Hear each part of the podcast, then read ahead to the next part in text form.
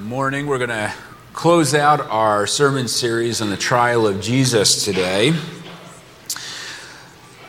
For much of ancient history, uh, it was understood or it was believed that the earth was the center of the universe. And not only was it the center of the universe, but all of the planets that went around the earth worked in a very concentric pattern, that there are these perfect circles, uh, that all the planets just went around the earth. And, and, for a very long time, this is just what was accepted, and, and that information was passed on from generation to generation. And it really wasn't probably till about the Renaissance where, where man really wanted to understand the world in which they live. And so man did a, a deep dive uh, into the world around them by exploring in, in mathematics and astrology and, and studying the stars with astronomy and beginning to explore everything that was out there.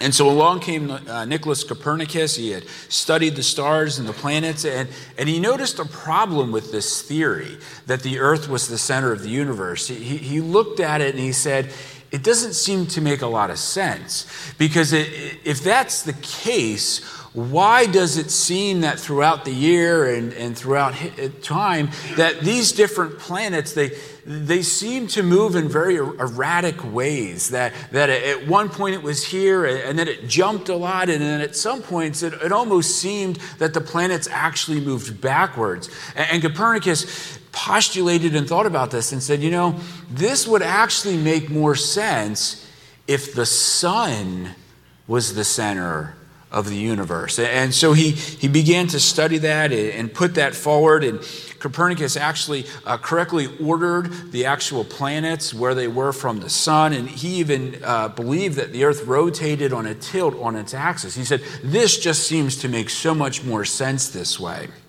So he writes a book in 1530 called The Revolutions in the Heavenly Spheres. And he wasn't 100% convinced, so he actually didn't publish it. It actually didn't get published until a year after his death. Now, we have to understand that this was a theory that conflicted greatly with the Catholic Church and the Pope. Uh, because for a long time, the church continued to believe that old idea that the earth was the center, and they thought, you know, if this is wrong, what else have we been wrong about it? And so for a long time, the church stood against this idea and actually outlawed Copernicus's book in 1616.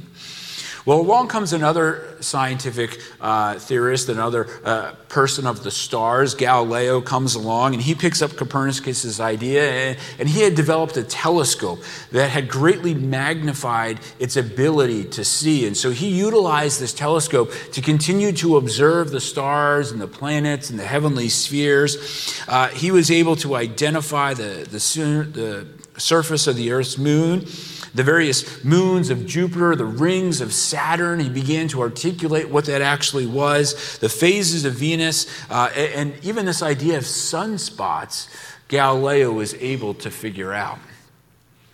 And he agreed with Copernicus. But in 1616, he gets brought before the court, and the church basically says, Galileo, you're wrong. What you are speaking is erroneous and, and it's heretical ideas, and we are going to ask that you do not continue to put this idea any further. And so in 1632, uh, Galileo writes a book, The Dialogue Concerning the Two Chief World Systems.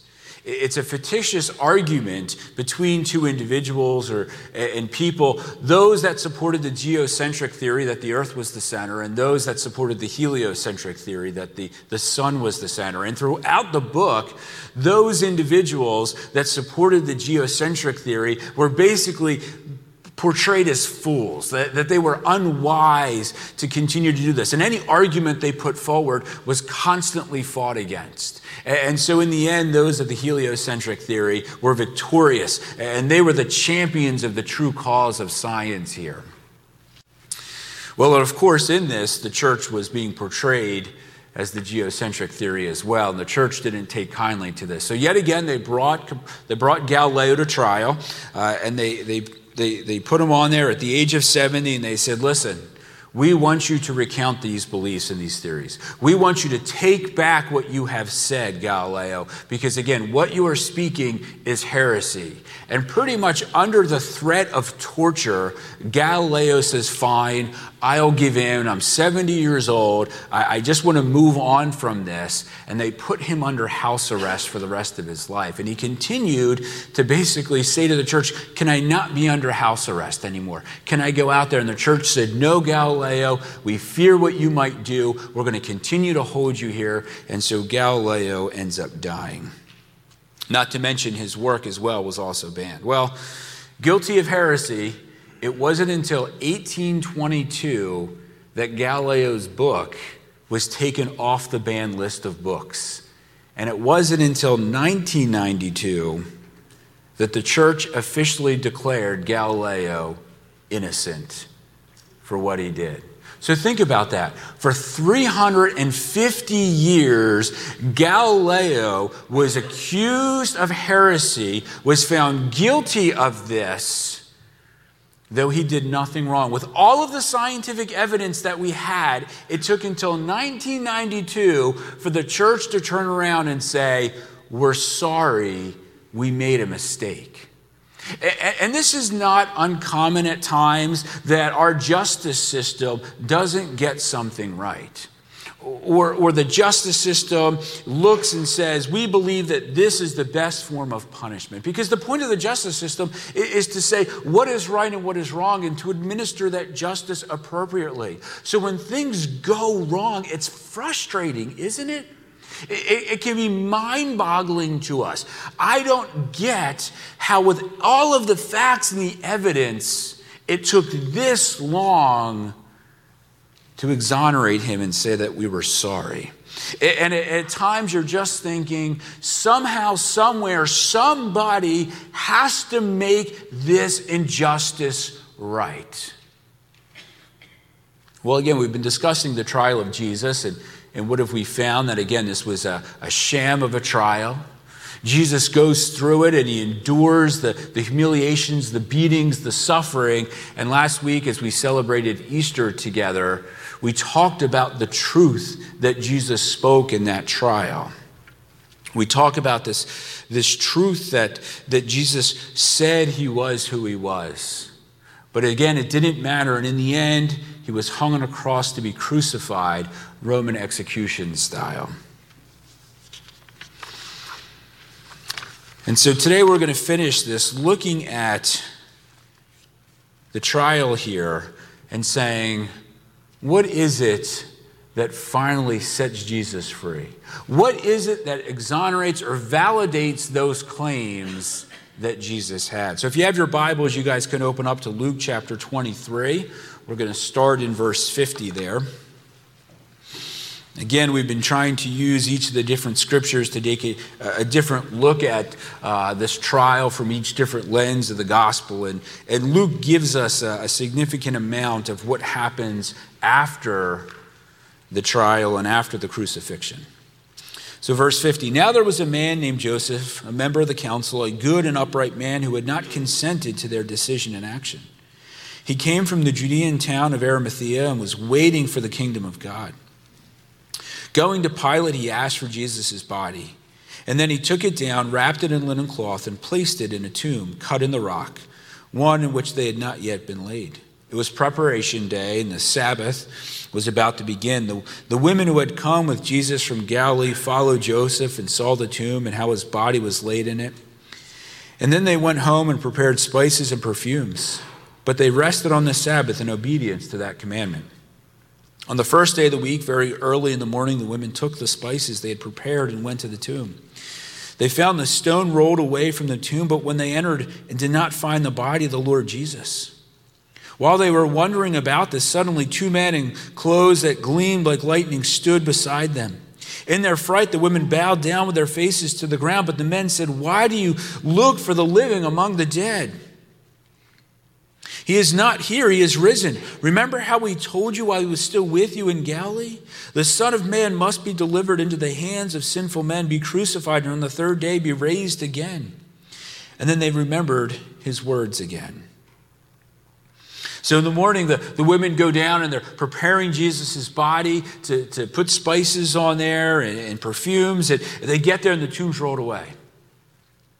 And the angels appear and they're like, What are you doing here?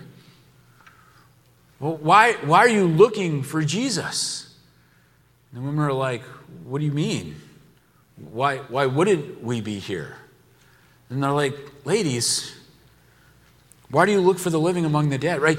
Dead people are in tombs, not people who are alive. Jesus has risen, He's gone away. You're looking in the wrong spot.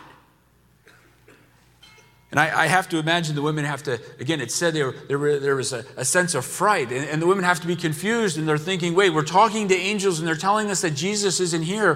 What do you mean he's not here? We saw him die. We saw him get laid in the tomb. We, we saw the stone. We saw everything happen. This is where Jesus was when we left. Why would he not be here?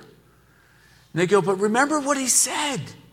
Remember that he told you this. He told you this was going to happen. He told you that he was going to be buried, and three days later he was going to rise again. Don't you remember? And the ladies go, Oh, that's right. We forgot about that. And to be fair, that these women are not the only one that struggled with this idea. Jesus' own disciples struggled with this concept as he began to speak about this idea. Because you remember back in Matthew chapter 16, Peter had just made this profession of who Christ was.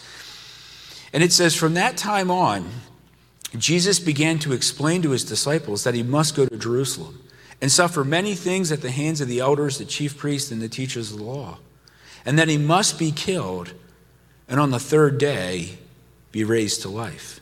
So, as Jesus is coming near his crucifixion, he starts to lay the groundwork. He starts to lay these seeds. And he says, Guys, I'm just giving you a heads up of what's going to happen. I'm going to stand on trial and I'm going to stand before the leaders and they're going to crucify me. But don't worry, it's going to be all right because three days later, I'm going to rise from the dead. And of course, all of his disciples are just as perplexed as these women were. What are you talking about, Jesus? You, you, you got to go and die? That, that's not the king that we've come to serve. That's not the king that we understand, Jesus. And you're going to raise from the dead? What are you talking about, Jesus? So, why is this so significant to us? Why does this matter so much about what Jesus had said and what he had done? Well, if we go back a little bit further, when, when Jesus is speaking in Matthew 12, he's speaking to the Pharisees and the religious leaders, and, and his disciples are picking up heads of grain on the Sabbath.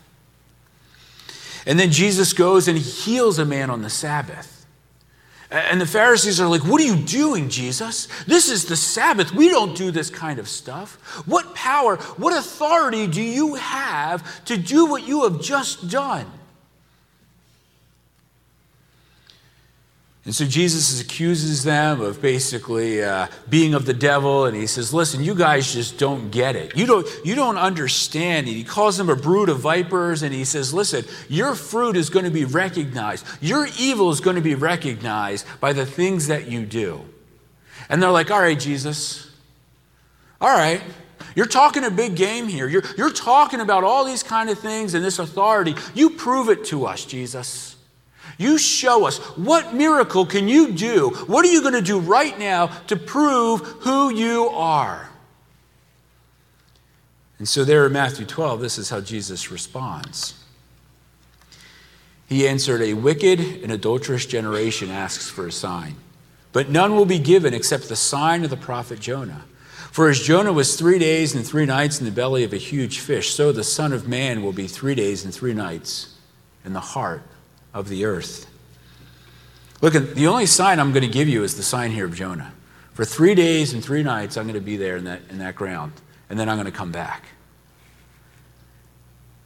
And when I do, I will solidify this message, this message of judgment that I bring upon you, this message uh, of repentance and, and forgiveness and redemption. All of that is going to come true. And again, of course, the Pharisees are just like, I don't, this doesn't make any sense, Jesus. Well, this wasn't the only time that Jesus had this kind of interaction. We see something similar in John chapter 2. Jesus goes to the temple, and what does he go when he sees in the temple? He, he sees that the money changers are there, and, and they're, they're wheeling and dealing. And Jesus is like, How dare you? How dare you turn the house of my father into a place of robbers and thieves and about business? This is a place of worship. And he begins to turn over the money tables and he, he begins to cast out the money changers. And nobody was upset about this, but Jesus was. And again, they're wondering wait a minute, Jesus, what gives you the right to do this? So in John chapter 2, what do they do? They respond, What sign can you show us to prove your authority? To do all of this, and Jesus answered them, Destroy this temple, and I will raise it again in three days. They replied, It's taken 46 years to build this temple, and you're going to raise it again in three days? What are you talking about, Jesus? You're going you're to destroy this temple, and in three days, you're going to build this thing. You're going to take every stone apart, and stone by stone, you're going to put this temple back. It took us 46 years, Jesus. You are out of your mind. So we have these two instances where Jesus, again, is claiming something that people are like, we want proof. Jesus, you call yourself the Son of God. You call yourself the Son of Man. You, you, you, proclaim to be God. You proclaim to be the great I am. Jesus, we are still waiting for you to show us this. So Jesus needs to do something to validate this claim, right, when he's on trial. Well, when Jesus goes on trial, you know, he, he, doesn't, he doesn't go to the trial with all sorts of facts and evidence laid out. He didn't go to the trial with his lawyers and go, all right, guys, we've got a pretty good case here. We, we, we, this is a stone cold hard lock, right? He didn't show up and say, listen, disciples, I need you here because you guys are going to be my witnesses. Mary, Martha, Lazarus, can you all come and be part of this process? Because I need you to stand up there and I need you to give proof of who I am. Because after you guys give testimony and witness and my lawyer speaks, all of the religious leaders, the Pharisees, the Sanhedrin, and when I stand before Pilate, they're going to go, Jesus, that is such a great argument. You are right. You know what? This man is innocent. He's, he's not guilty. Let's let him go free, and we're all going to celebrate together the release of Jesus. Jesus is like, that. That's not how this is going to go down, guys. See, what I'm going to do is, again, I'm going to endure this corrupt and, and, and legal shenanigans. I'm going, to, I'm going to endure it. I'm going to sit through it. I'm going to let them badmouth me. And I'm going to let them beat me. I'm going to let them hit me and mock me and smack me in the face, and then I'm going to let them crucify me to a cross and put nails through my hands and my feet, and they're going to pierce my side. I'm going to let them do that. But through that whole trial, I'm going to continue to hold firm to that truth, which I spoke about last week, that Jesus said, I am God, and I am here to forgive your sins and to save you from eternal condemnation. That is what I'm going to do. And so, the proof that people are looking for, he's already told them what was going to happen. He said, I'm going to die and three days later, I'm going to rise again. That's the proof you've wanted all along, and that's the proof that I've been telling you about. So when those ladies show up and they go to the tomb, and the stone is rolled away, and the, the tomb is empty, and the angels are like, He's risen. That, that is the proof that He gave to them. This is what I've been telling you all along about what needed to happen. This is the miracle that you wanted. Remember, you kept saying, Show us a miracle, show us a miracle. This is it.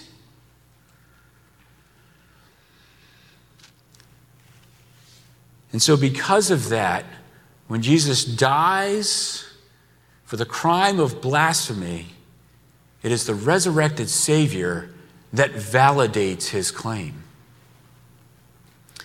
When he says, I'm the Messiah, I'm the chosen one, the anointed one, the king who is to come and save, And remember, I'm not saving people the way that you want to. I'm not saving people like, like Pharaoh or Caesar. I'm not, a, I'm not a political ruler here. I'm here to give my life for you, to shed my blood, to offer forgiveness for your sins. That's what I'm going to do. And so, because this vindicates him of his crime, Jesus says, Now I need to go and I need to show my disciples and prove to them what I said is true that I had to die and be risen again. And so then we have this timeline of this, the events of, of what happens after the resurrection. And so the women show up and the tomb's empty and they're talking to the angels and the angels are like, he's not here. And so, so, so they go running off to tell the disciples. And in Luke 24, the disciples don't believe them. So Peter and John go running over to the tomb. They have to see for themselves. And in John chapter 20, verse 18, Jesus shows himself to Mary Magdalene and he thinks it's the gardener. And he's like, Do you know where they've put Jesus? I'm trying to figure it out and I don't know where he is. Would you please tell me, gardener? And then Jesus calls her name. And when he hears the voice and he hears Jesus call, he realizes that it's, that it's him.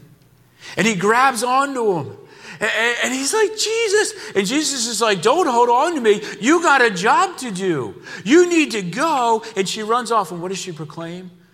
I have seen the Lord.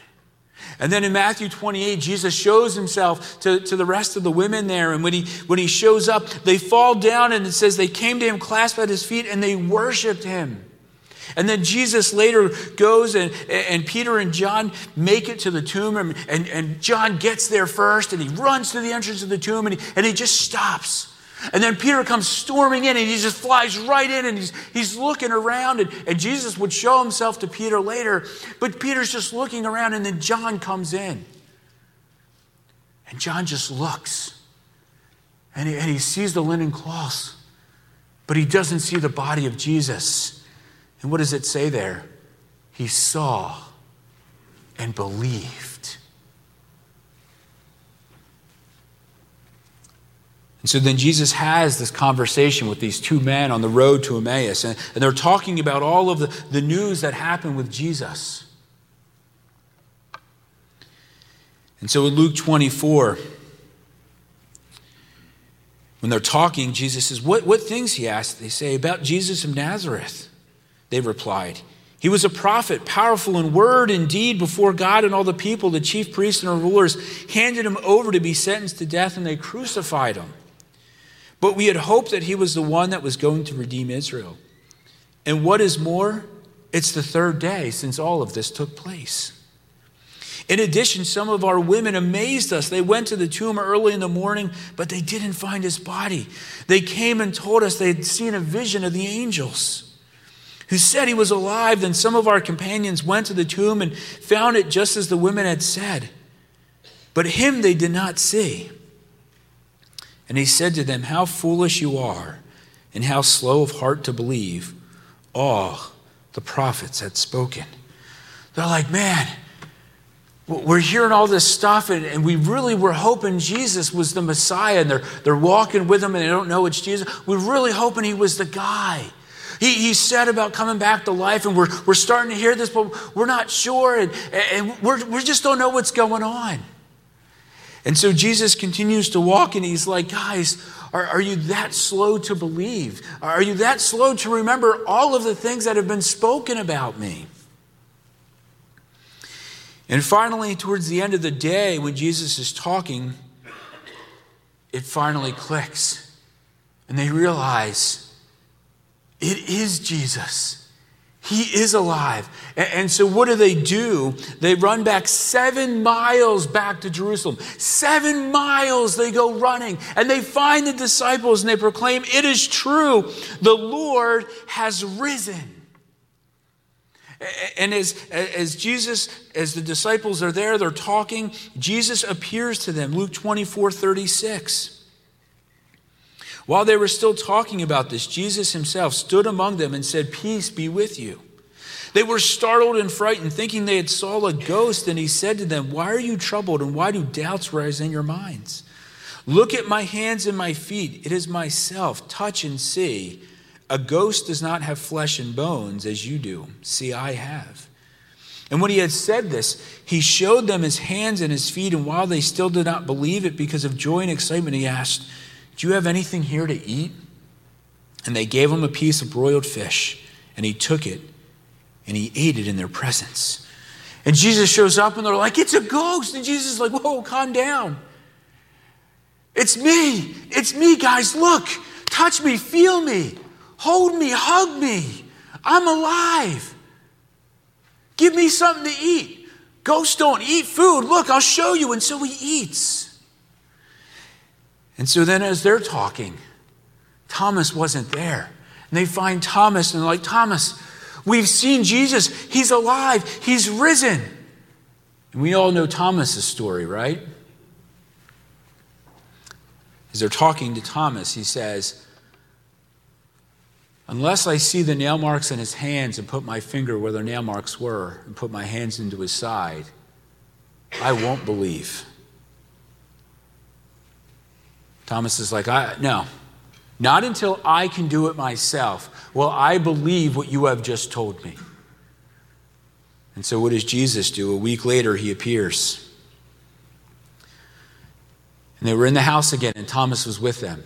And though the doors were locked, Jesus came and stood among them and said, Peace be with you. And then he said to Thomas, Put your finger here. See my hands? Reach out your hand and put it in my side. Stop doubting and believe. Go ahead, Thomas. Do it. Touch. Go ahead. This is what you wanted. This is the proof that you wanted. Go ahead, Thomas, do it. And so Thomas does. What does he say? My Lord and my God. And Jesus would continue to go and he would appear to the disciples. And it says in 1 Corinthians 15 6 that he would appear to 500 of them at one time. And then in Acts chapter 1, after 40 days of appearing to his disciples, he would leave this world and he would ascend into heaven. So Jesus kept saying, Look, you want a miracle, here's the miracle. You want proof of who I am, here is that proof. And why does the resurrection matter? Well, what does 1 Corinthians 15 tell us?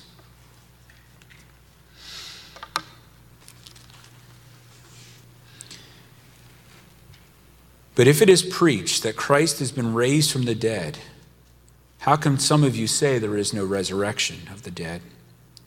If there is no resurrection of the dead, then not even Christ has been raised. And if Christ has not been raised, then our preaching is useless, and so is your faith. More than that, we are then found to be false witnesses about God. We have testified about God that He had raised, that He has Christ, raised Christ from the dead. But he did not, but he did not raise him. In fact, the dead are not raised. For if, he, if the dead are not raised, then Christ has not been raised either. And if Christ has not been raised, then your faith is futile. You are still in your sins. Then those who have fallen asleep in Christ are lost. If only for this life we have hope in Christ, and we are all pitted more than all men. But Christ has indeed been raised from the dead, the firstfruits of those who have fallen asleep. See, our, our faith hinges on this event. Our faith hinges on this point that if Christ was dead and still buried in the ground, our preaching and our faith is useless. It's, it's empty, it's vain, it has no purpose. If Christ was still in the ground, what does that make us? It makes us a bunch of liars, and everything that we do is pointless. Everything that we do as Christians and every ob- obedient command that we try to follow has absolutely no value, and all you're doing is convincing yourself that something is better on the other side. So, if that's the case, then stop following the moral authority of the commands of Christ. Stop coming to church. Stop praying to a God that doesn't exist. Stop giving your tithe money. Stop serving. Stop going around and telling people about who Jesus is because if Jesus wasn't raised from the dead, none of that has any value and you are wasting your life. But we know that's not true. And that's the point of this resurrection. Because it is that resurrection that proves everything that Jesus has said. It proves that Jesus died and rose again, and it proves that he is the Messiah, the one who was to come. So when they needed a miracle, God said, Here it is. And let me just go to one other story about where Jesus is constantly having to prove himself. In the, uh, the book of Matthew, starting in uh, verse 1 here of chapter 9, Jesus stepped into a boat, crossed over, and came to his own town. Some men brought to him a paralytic lying on a mat. And when Jesus saw their faith, he said to the paralytic, Take heart, son, your sins are forgiven. At this, some of the teachers of the law said to themselves, This fellow is blaspheming. Know their thoughts, Jesus said. Why do you entertain evil thoughts in your hearts? Which is easier to say, Your sins are forgiven, or to say, Get up and walk? But so that you may know that the Son of Man has authority on earth to forgive sins, then he said to the paralytic, Get up, take your mat, and go home. And the man got up and went home. And when the crowd saw this, they were filled with awe, and they praised God who had given such authority to men. So these people bring Jesus a paralytic, and they're like, Jesus, we want you to heal him. Lord, we want this man to walk. And isn't it interesting that Jesus doesn't heal him first? But what does Jesus do? He says, I forgive you of your sins. Well, isn't isn't the reason they're there is so this man can be physically healed? Well, when Jesus says this, they're like, Whoa, whoa, Jesus, what are you doing? You have no right to forgive sins. That only belongs to God alone. You don't have a right, Jesus, to forgive the sins of this man. How dare you? And Jesus is like, Oh, I'm, I'm sorry. You need to see my authority? Get up and walk. Because, see, in that culture, sin was often attached to one circumstance. That what they believed is that man couldn't walk because he was steeped in sin, that he was being punished for what he had done wrong. So the fact that Jesus forgives this man's sins and then tells him to get up and walk says, Not only do I have the power to physically heal this man, but you know what? I have the power to forgive his actual sins. And so, again, all of this means about the resurrection that Jesus is who he said he is. I'm God. I am the great I am. I am the Alpha, the Omega. I am the creator of this world, and I am the sustainer of this world. I have the power and the authority to forgive sins. I have the power to bring people back from the dead and to resurrect them to life. And because of that, we should have confidence. We should have confidence in the Word of God. We should have confidence in the Scriptures. And we should have confidence that you and I can live a life that is filled with peace and joy. That your life has purpose, that your life has meaning, that your life has value. And we know it has value because Christ came to die for you. And that you are loved and that you are forgiven and that there is an eternity that awaits you in Jesus Christ. And so, what does that mean for our faith?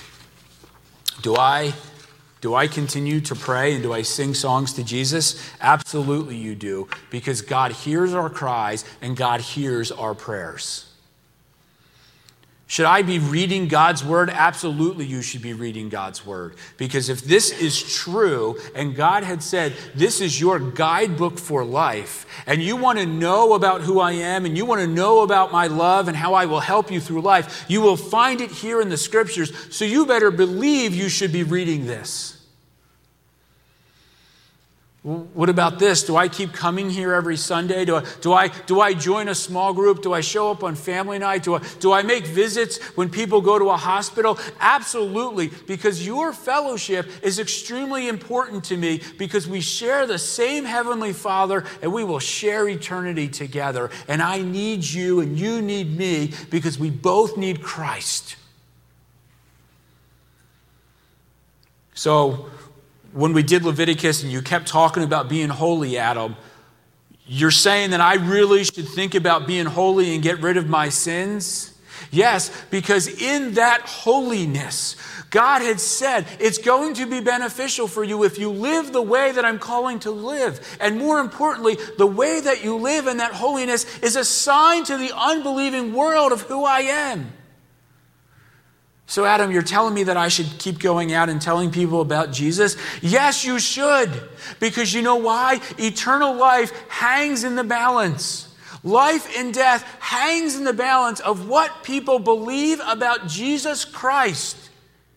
And if we are not out there proclaiming the glories and the love of Jesus Christ, then there are people that are destined for hell and the condemnation for their sins.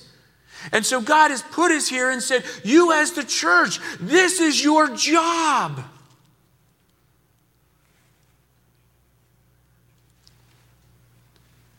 So when Jesus went to the cross and he rose again, that death and that resurrection confirmed everything that he said to be true.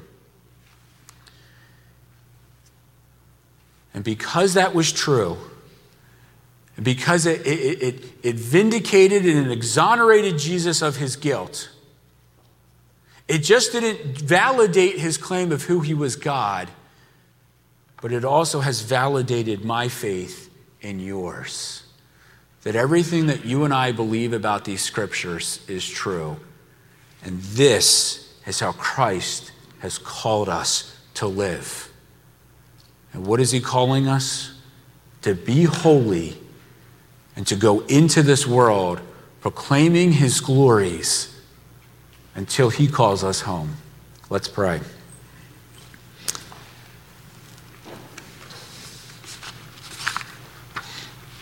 Father, again, this, this was the miracle that proved it all.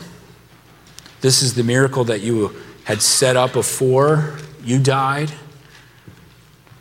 It's the miracle that you knew was going to happen. And as much as your disciples just didn't get it, Lord, you proved it to them. And Lord, not only you proved it to them, but Lord, you proved it to us that, Lord, we can have confidence in you. That, Lord, your, your death and your resurrection is, is a glorious peace to embrace.